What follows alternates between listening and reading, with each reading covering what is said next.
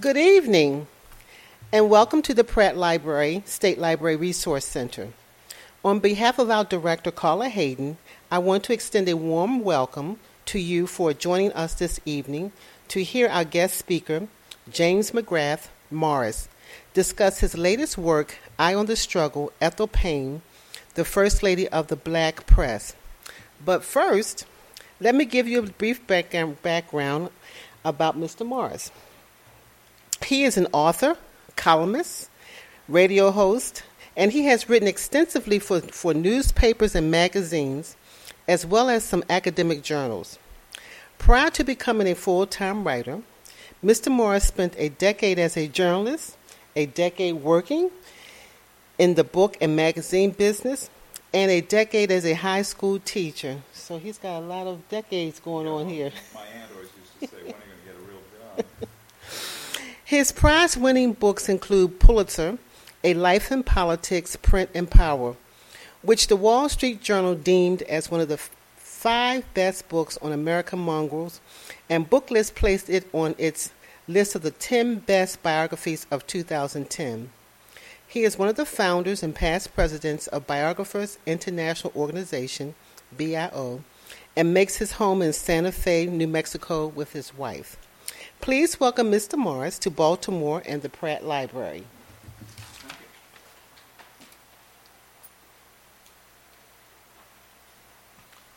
Part of the reason I wanted to come to Baltimore was that you may or may not know, but the oldest continuously published African American newspaper is in Baltimore. Um, I'm using a new device, so I'm going to just make sure it works. Yes, it does. Um, my book has two purposes in mind.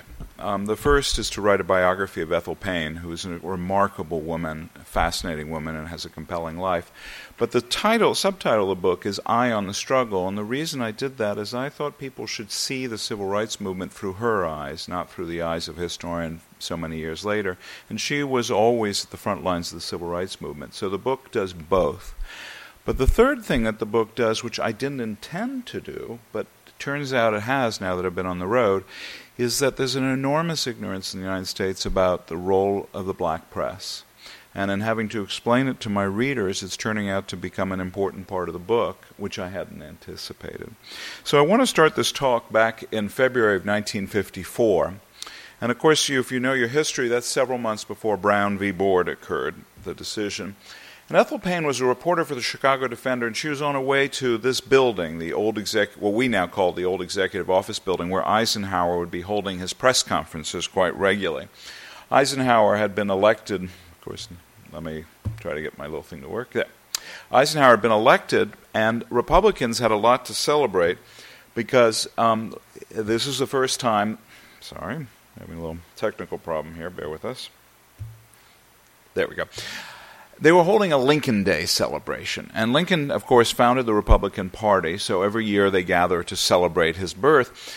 But also this year they had a lot to celebrate. It was the first time since the night, since before the Depression that a Republican was in the White House. So they invited several choirs to come and sing. Two choirs were whites from Southern colleges, and one choir came from uh, the historically black college of Howard University.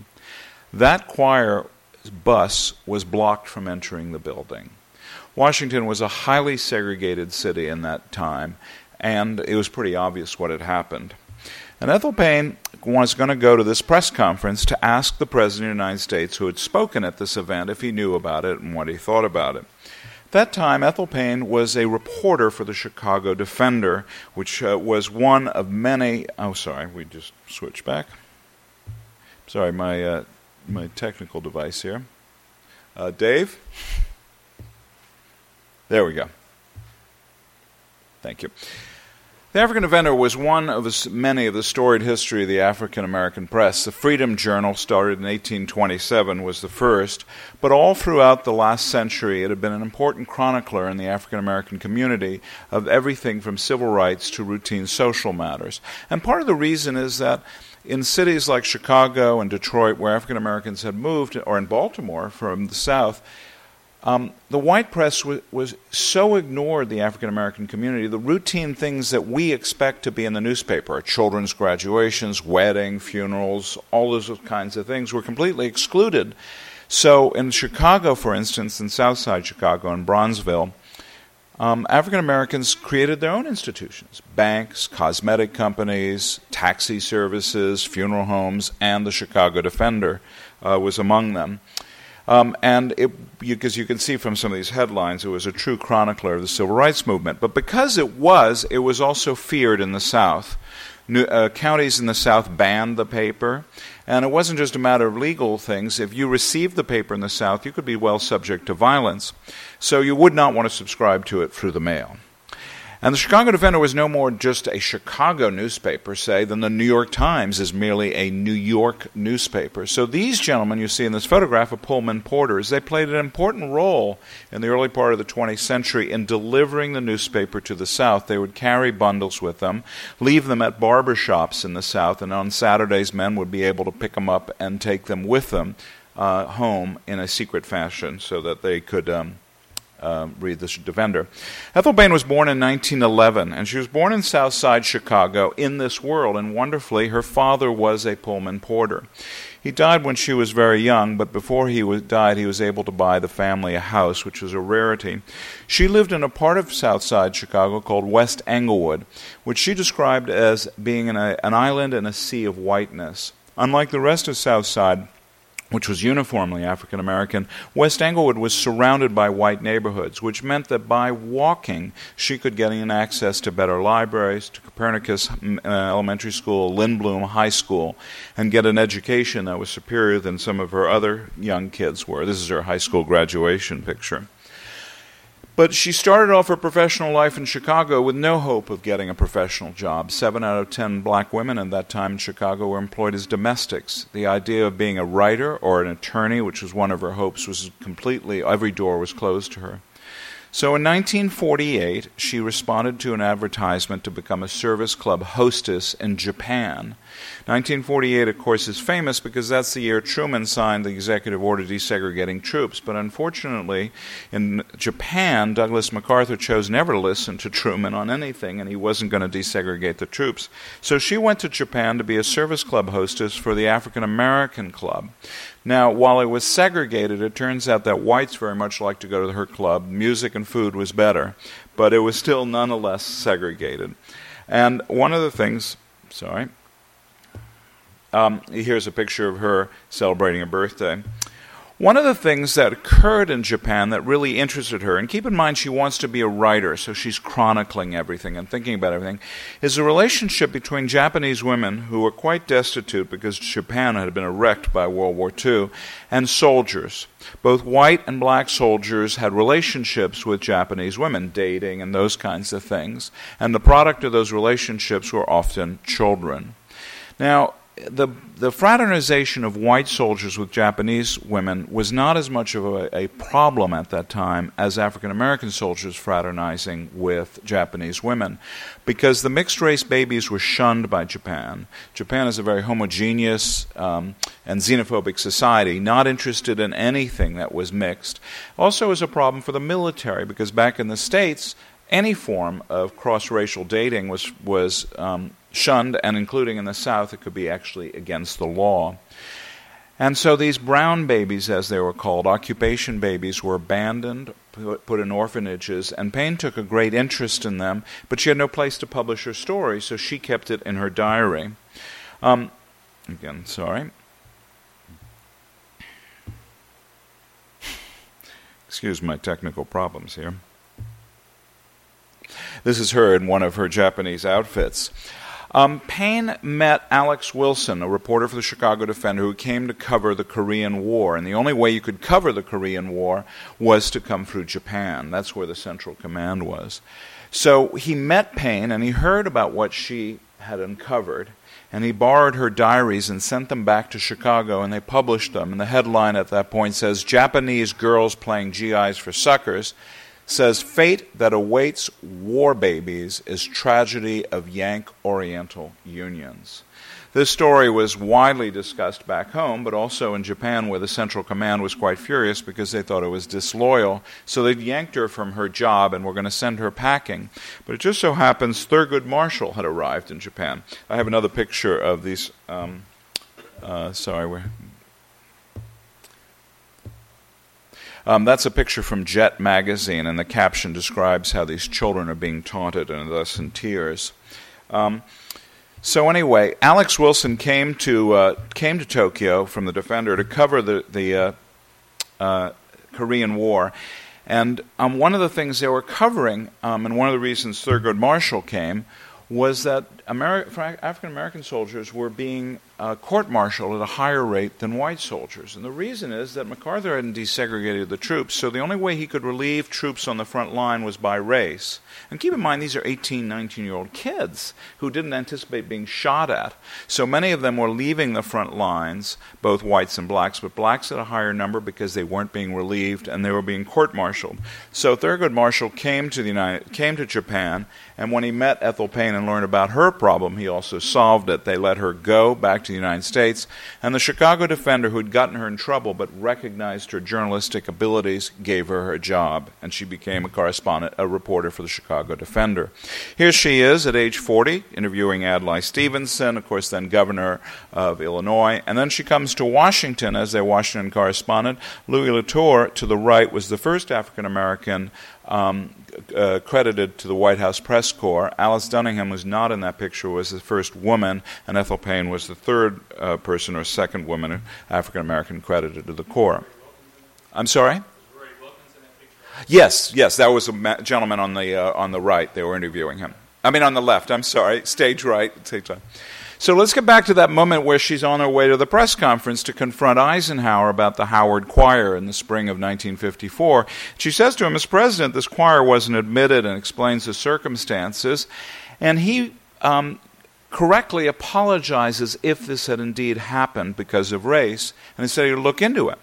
But what happened and what Payne recognized at that moment is by asking a question at a national press conference, it forced the rest of the media to pay attention. The Washington Post, which prided itself on covering local stories, had completely missed the story about the Howard Choir's exclusion, now had to write a story about it. So she began to ask the president increasing numbers of questions about civil rights. She formulated them with the help of Clarence Mitchell, the NAACP lobbyist nicknamed the 101st Senator senator. Until the point came that she asked, the, in some ways, the, the ultimate question of Eisenhower, which was that she said to him, Congress has the constitutional power to desegregate interstate bus travel. Will you support such a measure? And Eisenhower rears up in some form of anger in his military posture. And he says, I don't know where you get to ask that question. And uh, you notice the way I said you? That's not because I saw the printed transcript. That's because I drove to Abilene, Kansas and listened to the tape. And Eisenhower not only sort of bolts at her by saying you, but he also then says, I'm not going to do things just for any special group. The room went dead quiet. Because, in plain English, what Eisenhower had said at that moment is that the quest for equality by a large part of the American population was no different than a special interest group, say the farm lobby. He erred. He also realized it's time to stop letting Ethel Payne ask questions. But luckily for Ethel Payne, as a journalist, something was brewing in the South. As you can recognize the picture here of Rosa Parks sitting in a bus, and the wrong place in the bus, so to speak. And Martin Luther King and Abernathy and others formed and um, uh, the Montgomery bus boycott. So Ethel Payne heads off to cover these things. Now, this is enormous risk. She's woman, she's black, and she's worst of all a reporter. Southern whites do not want this kind of news getting back home. But what she does in Montgomery, which I want to give you as an example of her remarkable skill as a journalist, 60 years later, we as historians can say there was a big moment there because the change in leadership in the civil rights movement was moving from people like Thurgood Marshall in the legal community to men of the cloth and nonviolence. It's easier years later to see that. On the ground, in the first few months, Ethel Payne saw that.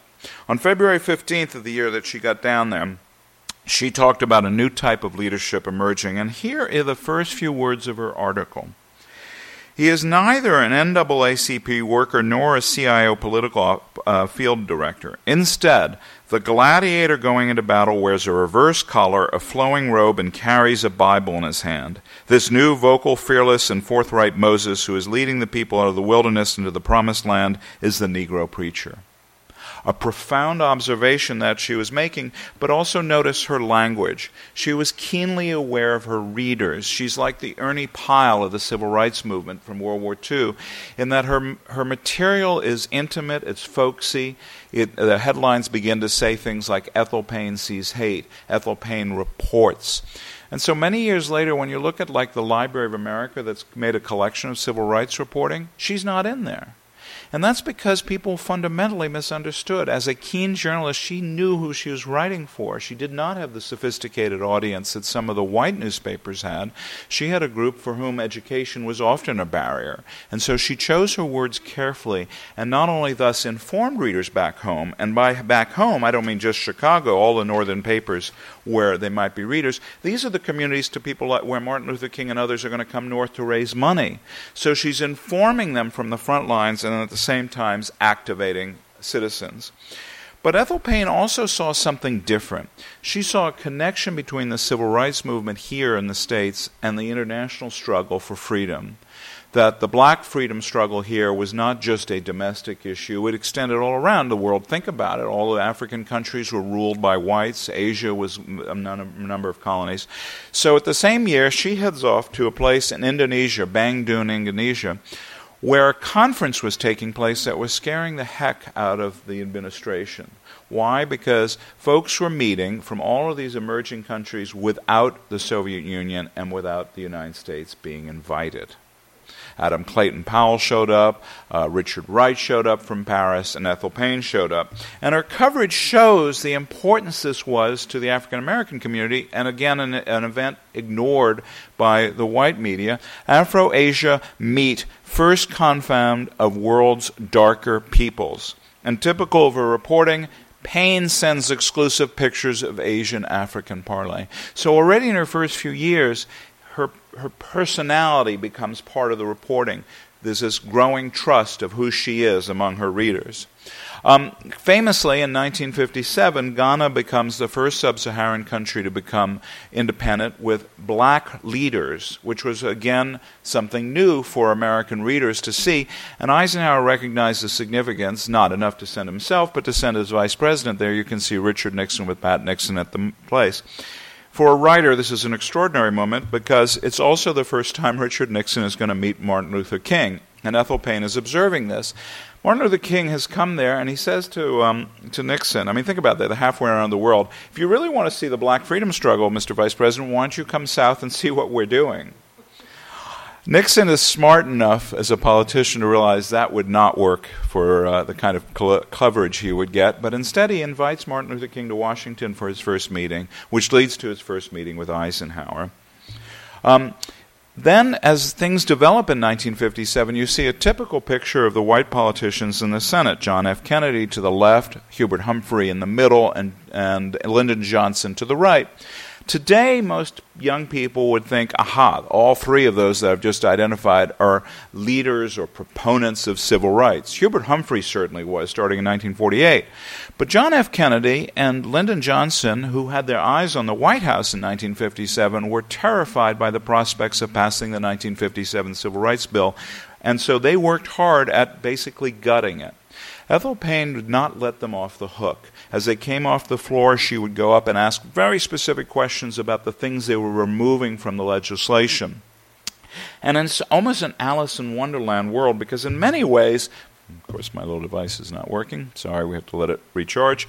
The man is going to come up on the next slide as we wait patiently is in many ways the hero of the hour. I mean, talk about how upside down the world is. Richard Nixon, who we think of as Watergate, we think of his Law and Order campaign, which was a subterfuge uh, against African Americans, and uh, his conduct in the Vietnam War. In the late 1950s, he and other Republicans believed that African Americans could be lured back to the Republican Party. 1932, when blacks had begun to vote for, Republic, for Democrats, was only 25 years earlier. Heck, we could win them back. And so, not only was he a proponent of some of the stronger measures of the civil rights movement, but he also did something quite unusual. A year after Ghana, Simeon Booker, a reporter for JET, and Ethel Payne um, both were, decided to hold a reunion party of all the reporters who'd gone to Ghana. And Simeon Booker said, Well, why don't we invite the vice president? And they all had a good laugh, right? He showed up. And he showed up and he spent the whole evening at their house. And to give you a sense of the tenor, this is what people have so forgotten about those times, is listen to what Jet Magazine, how they describe it. Marking first time a vice president has socialized at the home of a Negro in Washington.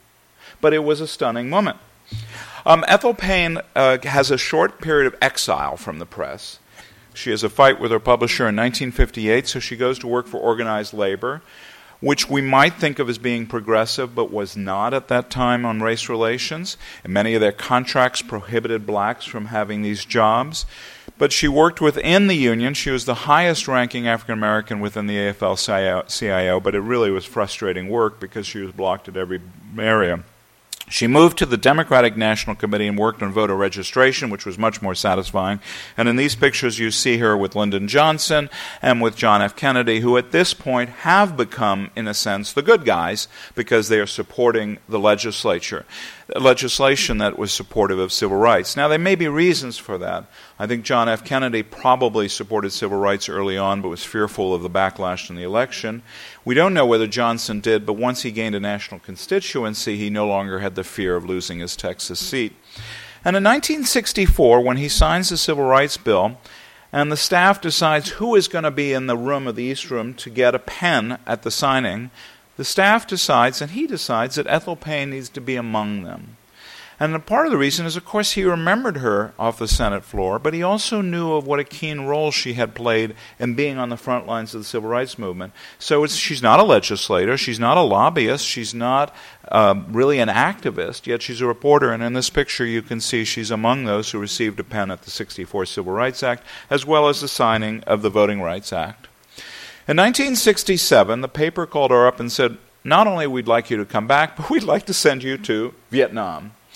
Now, for many people, that sounds horrible, but as a reporter, that's where the action is. What she didn't know, and if she had a chance to read my book, she might learn, that there was something going on behind the scenes that led her to Vietnam. Namely, white support for the Vietnam War was falling in 1967. The one community left that supported the Vietnam War in many respects was the African American community, and for very good reason. A young kid in Chicago who was being denied every possible job could join the military, and it was closer to being a meritocracy. I mean, think of somebody like Colin Powell. So the Vietnam War really interested the defender and interested Payne because what they wanted to see was what was it like to have black troops fighting with white troops? What was it like to have a black officer order a white officer to do order a white soldier to do something. So the Defender trumpeted her departure for Vietnam in a headline that says Daily Defender to have its quote own man in Vietnam, and the headline says, "But she's a girl." Um, when she gets to Vietnam, she writes a lot of impressionistic reporting about what she sees. Mostly for her, it's a good news story because she's seeing racial relations like she's never seen in her life. At the same time, she, is, she does report on some of the bad things that are occurring in terms of race relations. But what she realizes years later is her focus on that solely is that she, in a sense, missed the bigger story about the war. I wouldn't fault her for that because she went to cover a particular thing, but she realizes, in a sense, that she missed the larger picture.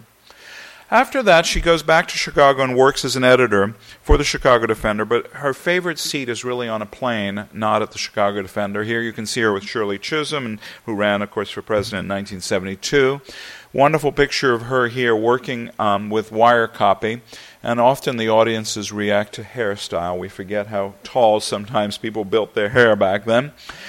And here she is with Jimmy Carter. She was always trying to be the first on things, the first in terms of certain ideas.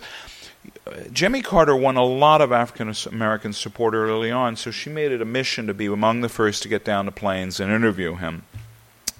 She became a world traveler. You remember that theme that she saw this connection between civil rights and the black freedom struggle here in the United States and the world. And I love this picture of her in front of Air Force One.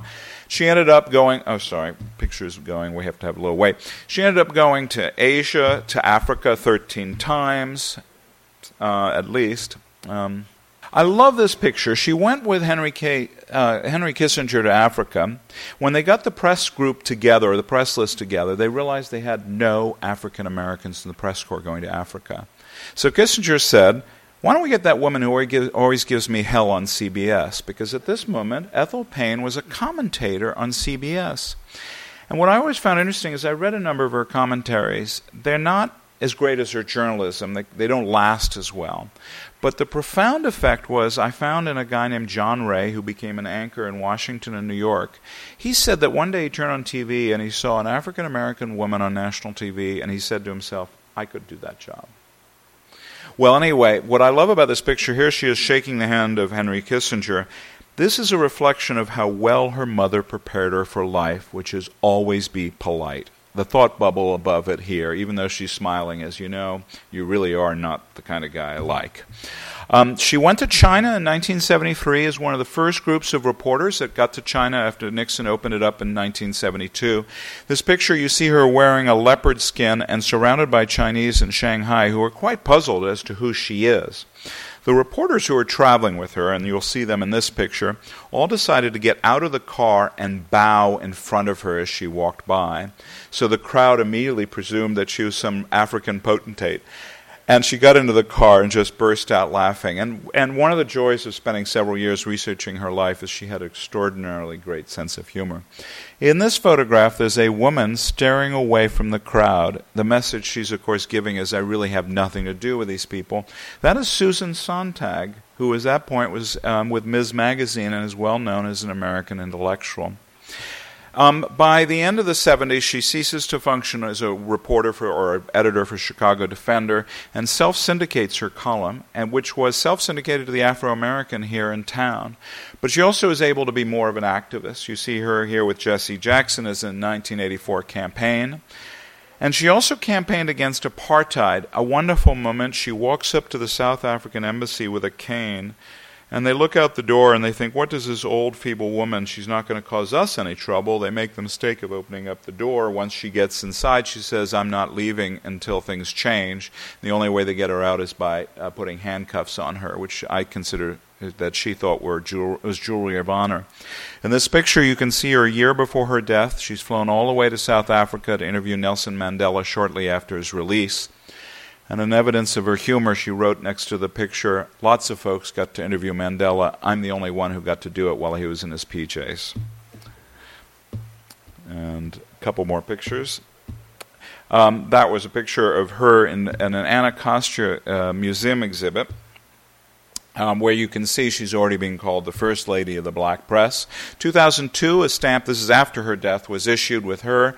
Also, three other stamps of white women journalists and when I began this project, I was quite engaged, uh, quite enraged by the fact that all three of the white journalists had had several books written about him, and no one had done Ethel Payne. Um, and these two pictures I particularly love. She was always devoted to her typewriter. A group of women gave her a word processor, which in one picture you'll see sitting in the background. She never gave up her Selectric. And I want to close this presentation by sharing with you two things. One of which was what was said at her funeral in 1991 by James A. Joseph. And um, as a writer, when somebody else says something better, you let them say it rather than me. She used her skills not to acquire power for herself, but to activate power in others. At a time in which our world seemed to be fragmenting into we and they groups, doesn't that sound familiar today? Ethel was searching for the social glue of civil society, affirming the connectiveness of humanity. She made the case in all sectors of our society that the fear of difference is a fear of the future. In her own work, she was not simply reporting the news, he said. She was stretching the horizon of the heart, widening the circle of community, seeking to transform the laissez faire notion of live and let live into a moral imperative of live and help live. And as I was closing the book, and I was thinking about my motives to writing this book and why I really wanted to get the story of Ethel Payne known, she said something about her own community that I think applies to the whole United States. A decade before her death, Payne intuited that the great movement that she had chronicled, the civil rights movement, was fading from public memory. On a Sunday, February 1983, she spoke to the congregation at St. John's AME Church in Nashville. Ours was a generation which spanned the time when black bodies were on the line, she said, and as we struggled to send our children to college, we forgot to tell them about our past. So, in many ways, what I'm hoping here is that my book will remind people of Ethel Payne's role for those who knew it, but also introduce a new generation and also another group of people because one of the legacies of segregation in our society is that how could such an important reporter remain unknown to a large part of America? And that's one of the, the that's why I call it the legacy of segregation. When the African American press functioned, it was like most African American institutions, entirely invisible to the white community. And now that, in some sense, I hope that world is past, it's time for us to cross that bridge and learn about each other. And her life is a compellingly important story. So that's what brought me here to tell you about it. Thank you. You've been really Thank patient you. with me.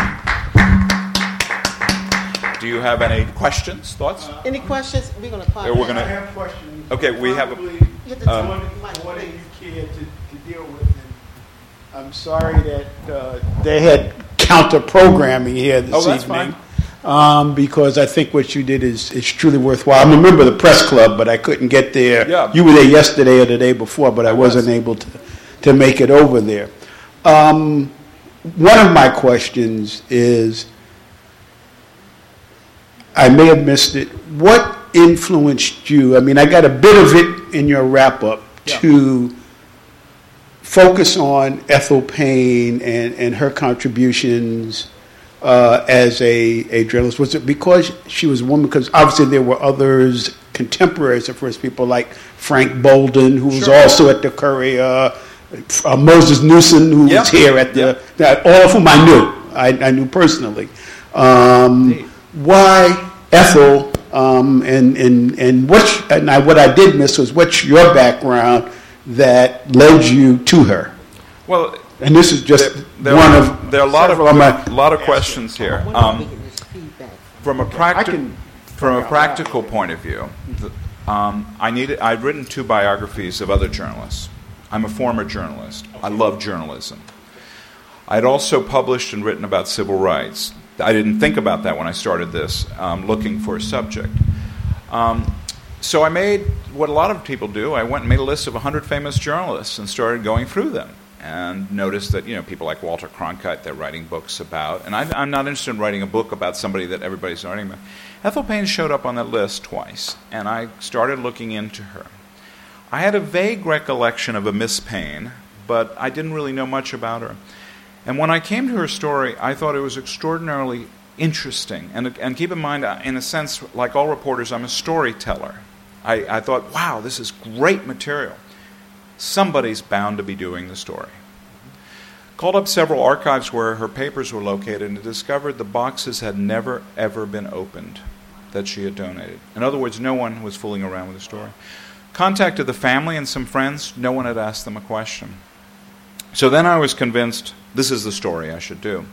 But I'll be frank I'm white, she's black, I'm a male, she's female.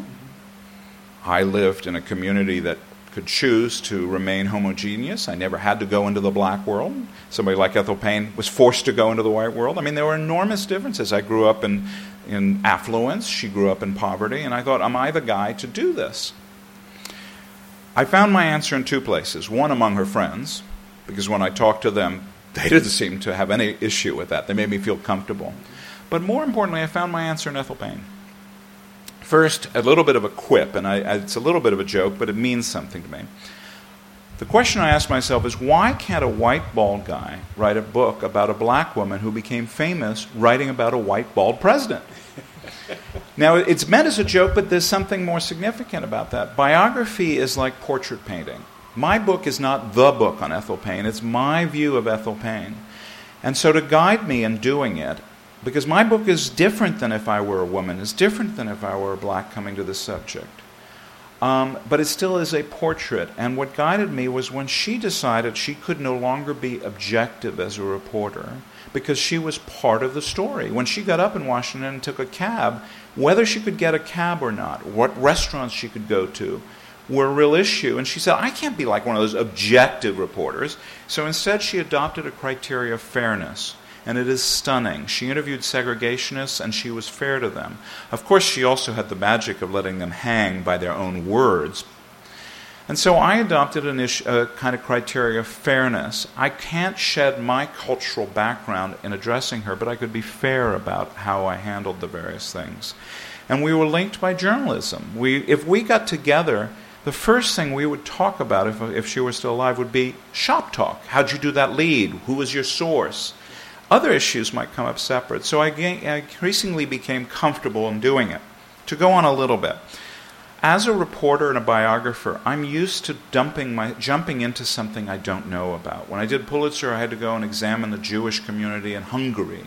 When I did a book on prisons, I had to spend time with inmates, um, with people who had committed murder, quite different than me. Turns out I didn't find it that hard to learn what I needed to learn about what I had not seen as a child life in South Side, uh, Chicago, for instance. What I found hard to confront, and I end up writing a whole essay about it in the Daily Beast, is my own whiteness, my own aspects. It could be as trivial as writing a sentence that there are three African Americans in the press corps and not identifying the president as being white. Why did I make that decision? Now, you could say, well, most people know until Obama we didn't have a black president. But it underlines an assumption which is very similar to if you're a certain age and you were taught by a grammar teacher that if the gender in the sentence isn't known, we presume it to be him. And what I discovered in my own writing is that if the race is not identified in the sentence, we presume it to be white. Well, that was a shock to me. It's, a, it's, it's Ethel's gift to me to make me really conscious of that. And it was, I had two different African American editors who worked on the book with me, and we often discussed these issues.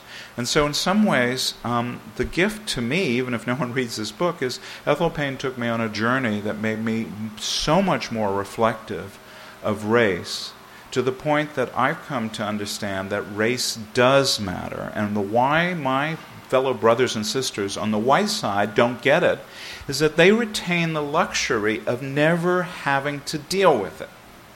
And I dealt with it in one particular way. As I went, sometimes I didn't get phone calls returned. Sometimes archives didn't seem to be so welcoming.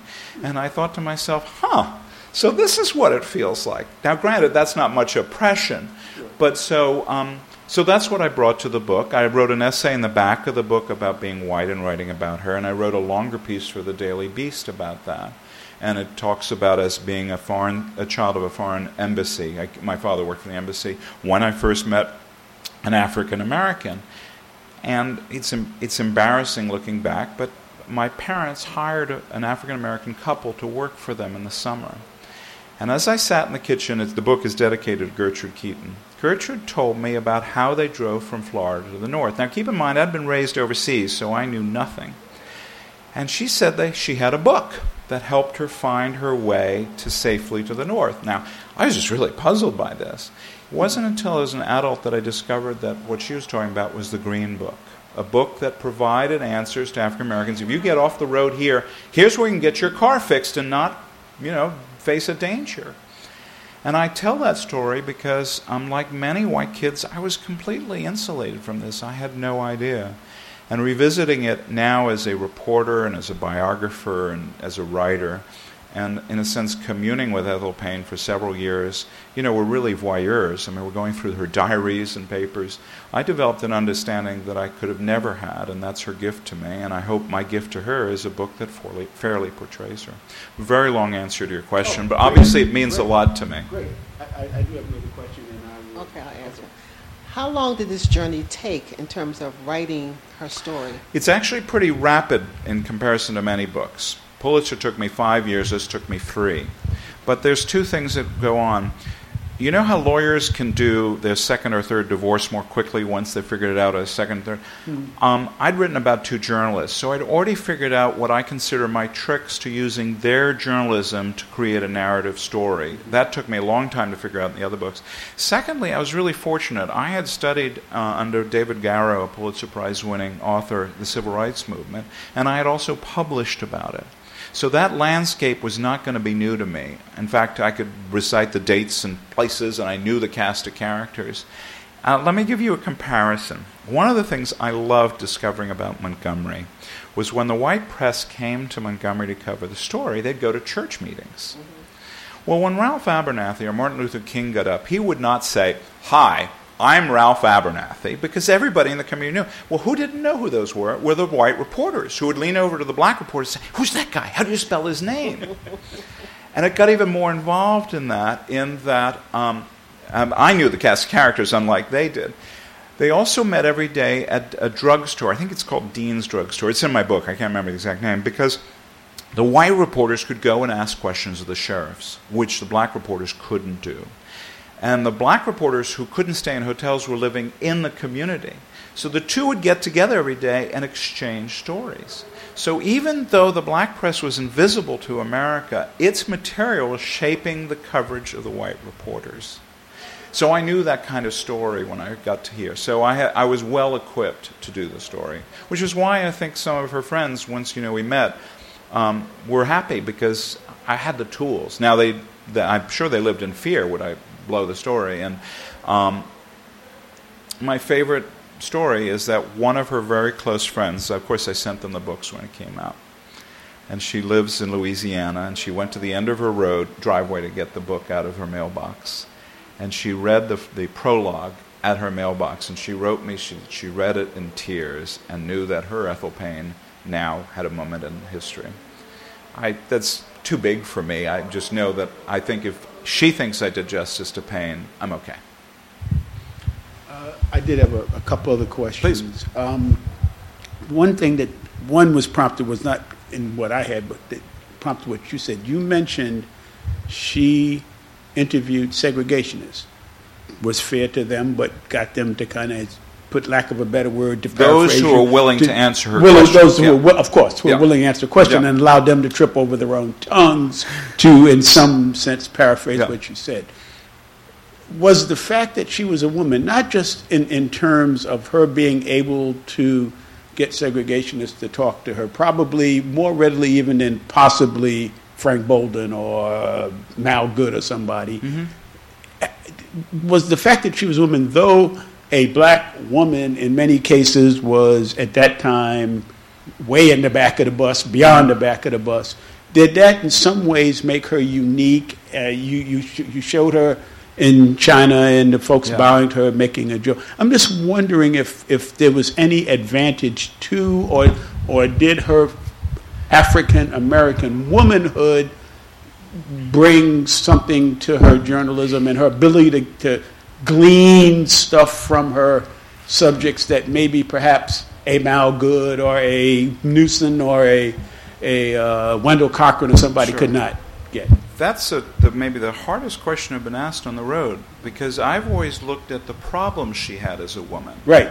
Um, in 1940, when she worked for A. Philip Randolph in the original March on Washington, he just wanted her to type stuff, and she said really? to him, "Oh, A. Philip Randolph." Oh, yeah, he was not very fond of uh, putting women in positions of leadership. I don't mean to speak badly of him because that's I really admire him. Yeah. And she had the nerve to say to him, "Look, if that's what you're going to give me here in Chicago, don't bother with it. I'll do something other." And she ended up having a leadership position. And this goes back to when she was young she had the temerity to write W.E. Du Bois a letter saying, hmm. I'd like to write your biography, which of course appealed to me as a biographer. I thought, hey, this is really cool.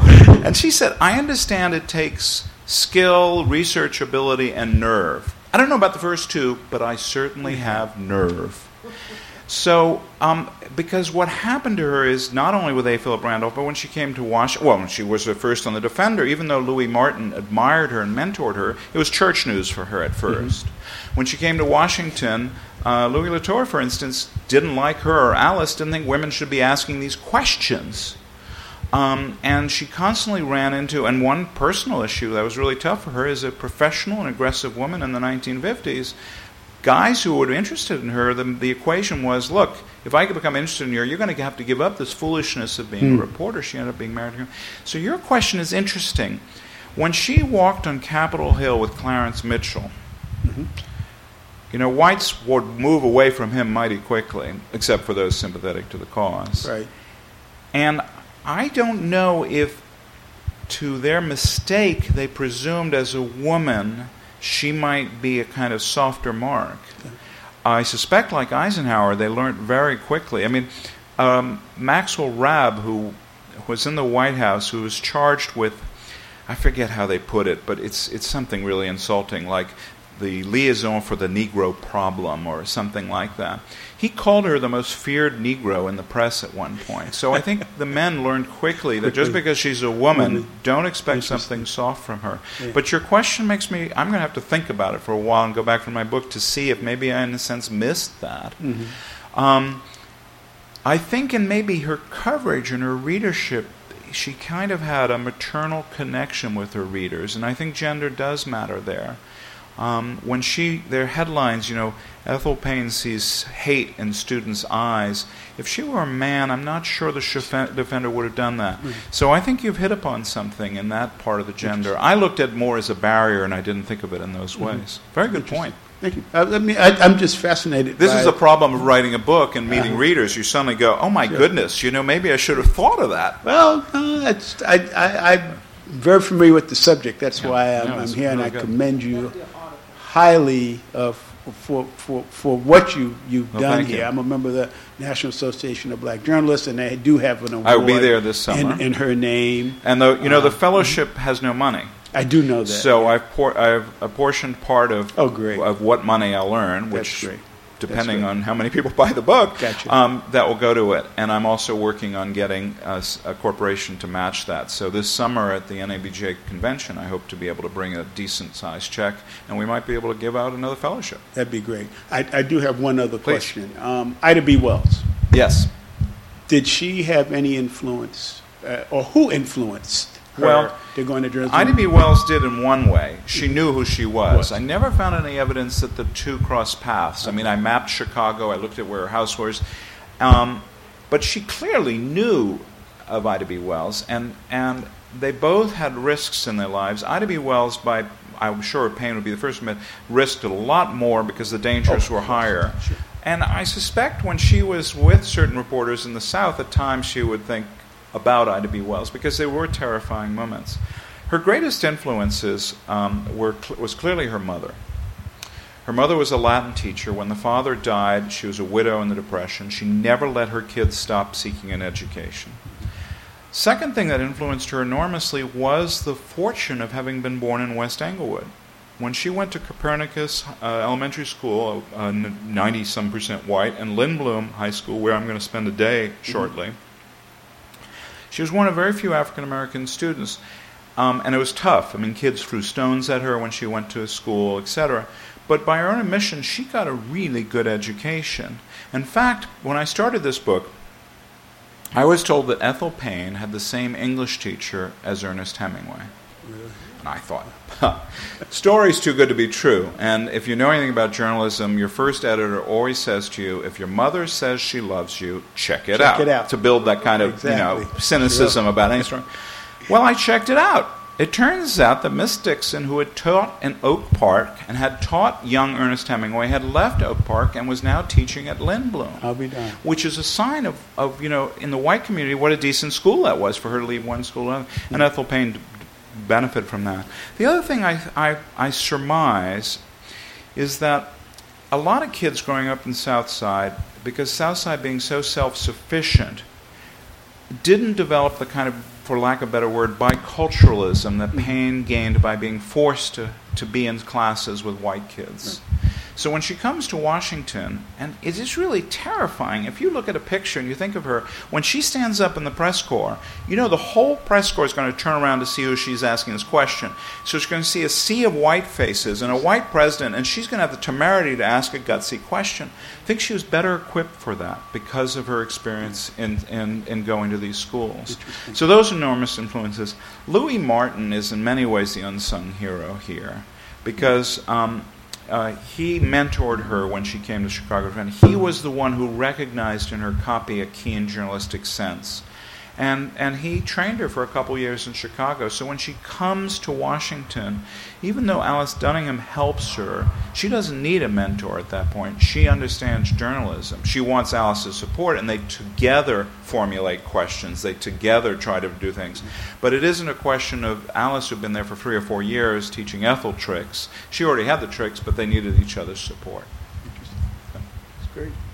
Thank you very Wonderful. much. I what a great conversation. You're asking me really, really good questions. Well, I, I, uh, I, like I said, I find what you've done here Grand Rapids. They I'm just so sorry that, that you work for the library? Yes. Yeah. Well, you need to talk to them and tell them they shouldn't schedule two programs this good at the same time. you know, seriously, you know. Um, Well.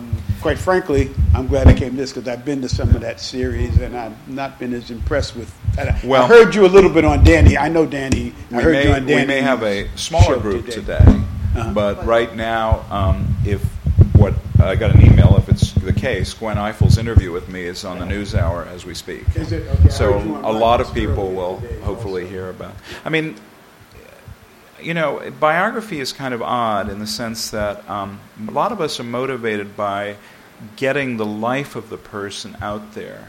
Whereas sometimes novelists, it's their artwork, um, uh, history is their interpretation, and they want to convince the world of a particular thing.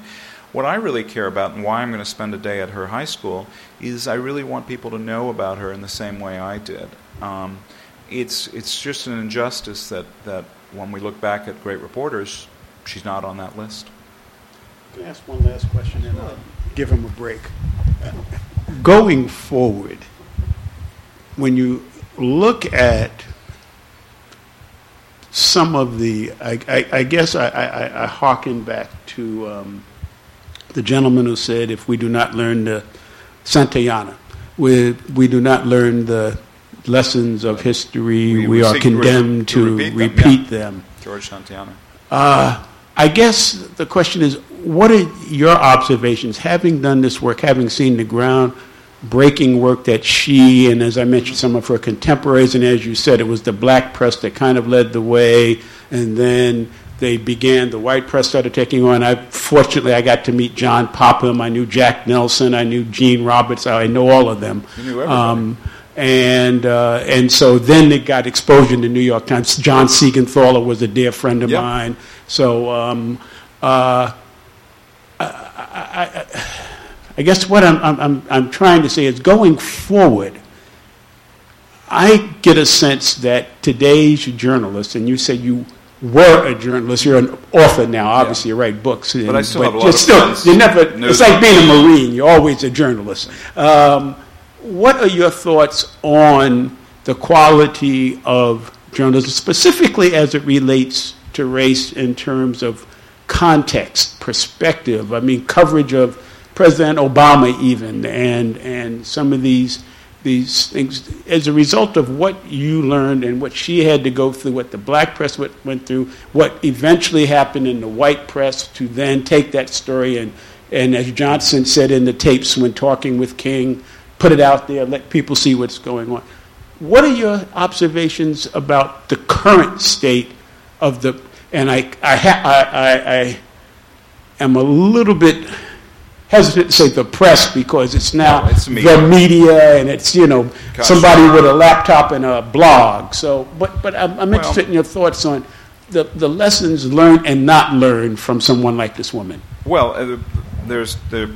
Let me start with the lessons learned about her life, and then I'll get to journalism. One of the things that strikes me about her life, one of the things that strikes me about the power of the movie Selma, is that, and I spent 10 years teaching high school, is that we've reduced, and Julian Bond says this too about his students, we've reduced the lesson of civil rights movement to there was segregation, Martin Luther King came along, he got killed, and everything's better. Um, and we do a lot of studying of Martin Luther King and Ralph Abernathy and the Giants. And in no way do I intend to diminish them.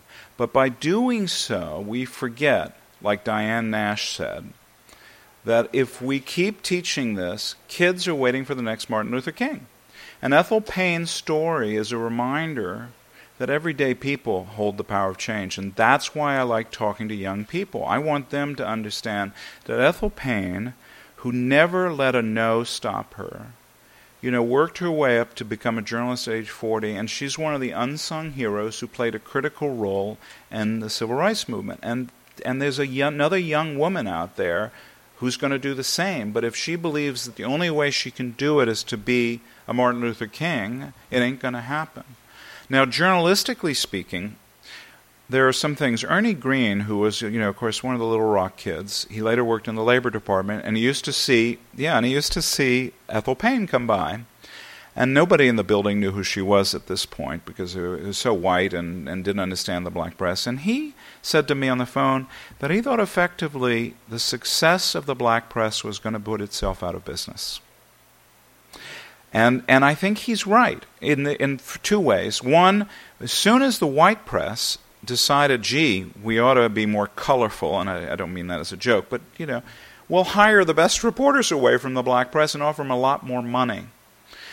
Um, and the economic basis of the black press, meaning your high school announcements and obituaries, weren't going to be carried in the Washington Post. They're going to be carried in the Washington Post. They're going to be, you know, it takes away from the basis for the Afro American to function. And what does this circulate around? Money. Journalism is incredibly expensive. And the reason Americans have been deluded to thinking it isn't expensive is they don't realize how they've paid for journalism. The newspaper costs 25 cents. That's what they think it costs. They don't realize that when they buy their tube of toothpaste, that a portion of that tube of toothpaste cost is going in the form of advertising. So if the black press has no longer a basis to get the advertising except for Coca-Cola and certain other companies who feel a social need to support uh, minority institutions, they're not going to have the money to provide the kind of reporting. So Ethel Payne, at the end of her life, thought that the black press ought to reinvigorate itself and go out there and do what she wanted to do. And, you know, if she and I were having a conversation, I'd say, Miss Payne, that's fine, but how are you going to pay for that? That economic thing has been just, the rug has been yanked out from you. But what's interesting is the white press is now facing that problem because the way we monetize the press is disappearing. And so in my hometown, we went from 108 reporters to 50 reporters. And so the question becomes it's not a white issue, it's not a black issue, it's a question of who is watching everything. That school board meeting that takes place at 11 o'clock at night, and they're deciding not to build a school in a lesser served area, or they're deciding to reward a corrupt con- contractor. If the press is not at the table, they're going to get away with it. And the great power of the press, to my mind, is not the vitriolic adjectives you hear on Fox where they yell at each other. It's the power of the press to light the dark recesses of society. We turn off those lights, and what bedlam is going to occur, I don't know. So I think in any in many ways, black and white press today face the same extinction issues side by side, and who knows what's going to happen. But you guys are really patient. I mean, we could talk about this all night. This is fascinating. It really is. Thank you. I, I, agree with you wholeheartedly. You mentioned one other name Uh-huh. that, uh, as you mentioned the movie Selma, I saw it and I thought she, the young lady, Miss DuVernay, Ava DuVernay, is a very talented filmmaker. But what I thought she missed was some of the nuances. You mentioned a name that's near and dear to me because his son, the non-political one, is a friend of mine, and, And that's Clarence Mitchell. His, Oh, yeah. his son, not not not the one that passed away, Yeah. that was a state senator, or the great or the grandson who is now working Uh-huh. for governor, the new governor Hogan, or the other one, Michael, who was a city council member. But his son Keiffer, the doctor, Interesting. um, is, is, a, is a very close friend of mine, and how important that man was. Nobody knows who he is, yeah. you know. But as you said, he was the 101st First senator. senator. He was the one going in there, lining up those votes. He was, Oh, but he know. also, what intrigued me is that I knew about his role historically. I didn't realize what a really nice guy he Oh, was. he was amazing. But you see, I, I wouldn't have known that. I only saw him as a historic figure. Yeah. And um, he backed Ethel. Um, when uh, Payne was threatened with the loss of his, her White House credentials Uh-huh. because she'd been asking tough questions, Hagerty, the press secretary, claimed he was going to yank her credentials because Uh-huh. she had been working as a freelancer on the side for the CIO, and you can't do that. Well, the reason she was working on the side of uh, freelancer is sh- the defender couldn't pay her a decent salary. Exactly. Clarence Mitchell came to her aid and made it clear to the White House, you don't fool around with her. Now, in some ways, Ethel Payne didn't need that because she had nerve, but I thought it was interesting that he was willing to spend his political capital for her, and especially in a world where the guys, as I told you, A. Philip Randolph and others, were rather sexist. He had no problem supporting her and working with her. He came from a family with pretty strong women too. Oh, well, that may make a difference. Yeah, Yeah, you grow up with a strong woman. I guess you learn your lesson, don't you? I hadn't thought of that. and his wife, and his wife's mother. I Yeah. I may be needing to rewrite my book by the time we're finished discussing it. Well, actually, I'm thinking of doing something on uh, on Clarence, as a matter of fact, uh, Well. Clarence Mitchell Jr. Um, But uh, again, thank you. Well, no, tha- really, thank you, this- folks. this It's, um, and, uh, it's, uh, It's nerve wracking going out. You know, I've spent several years in libraries writing this book, and Sure. at every stop, I've met somebody who knew Ethel Payne. Mm-hmm. Um, and, you know, her presence, she's died 24 years ago, but particularly in Baltimore and Washington, her presence is still very tangible. Um, uh, Maureen Bunyan, Dorothy Gilliam, all these people came up to me at the National Press is Club. a dear friend. I know and um, Yeah. and you know, I just you know waiting for them to turn the page and say, "Boy, you really missed out. She wasn't born in Illinois. She was born in Canada. You know, all the things. Yeah. That it turns out I'm okay. But No, it's- you, Yeah. you, you've done, Anyway, done great thanks. work. You've done great work. And Thank you very all much. those people you just mentioned, a good friend Dorothy is a Good. friend.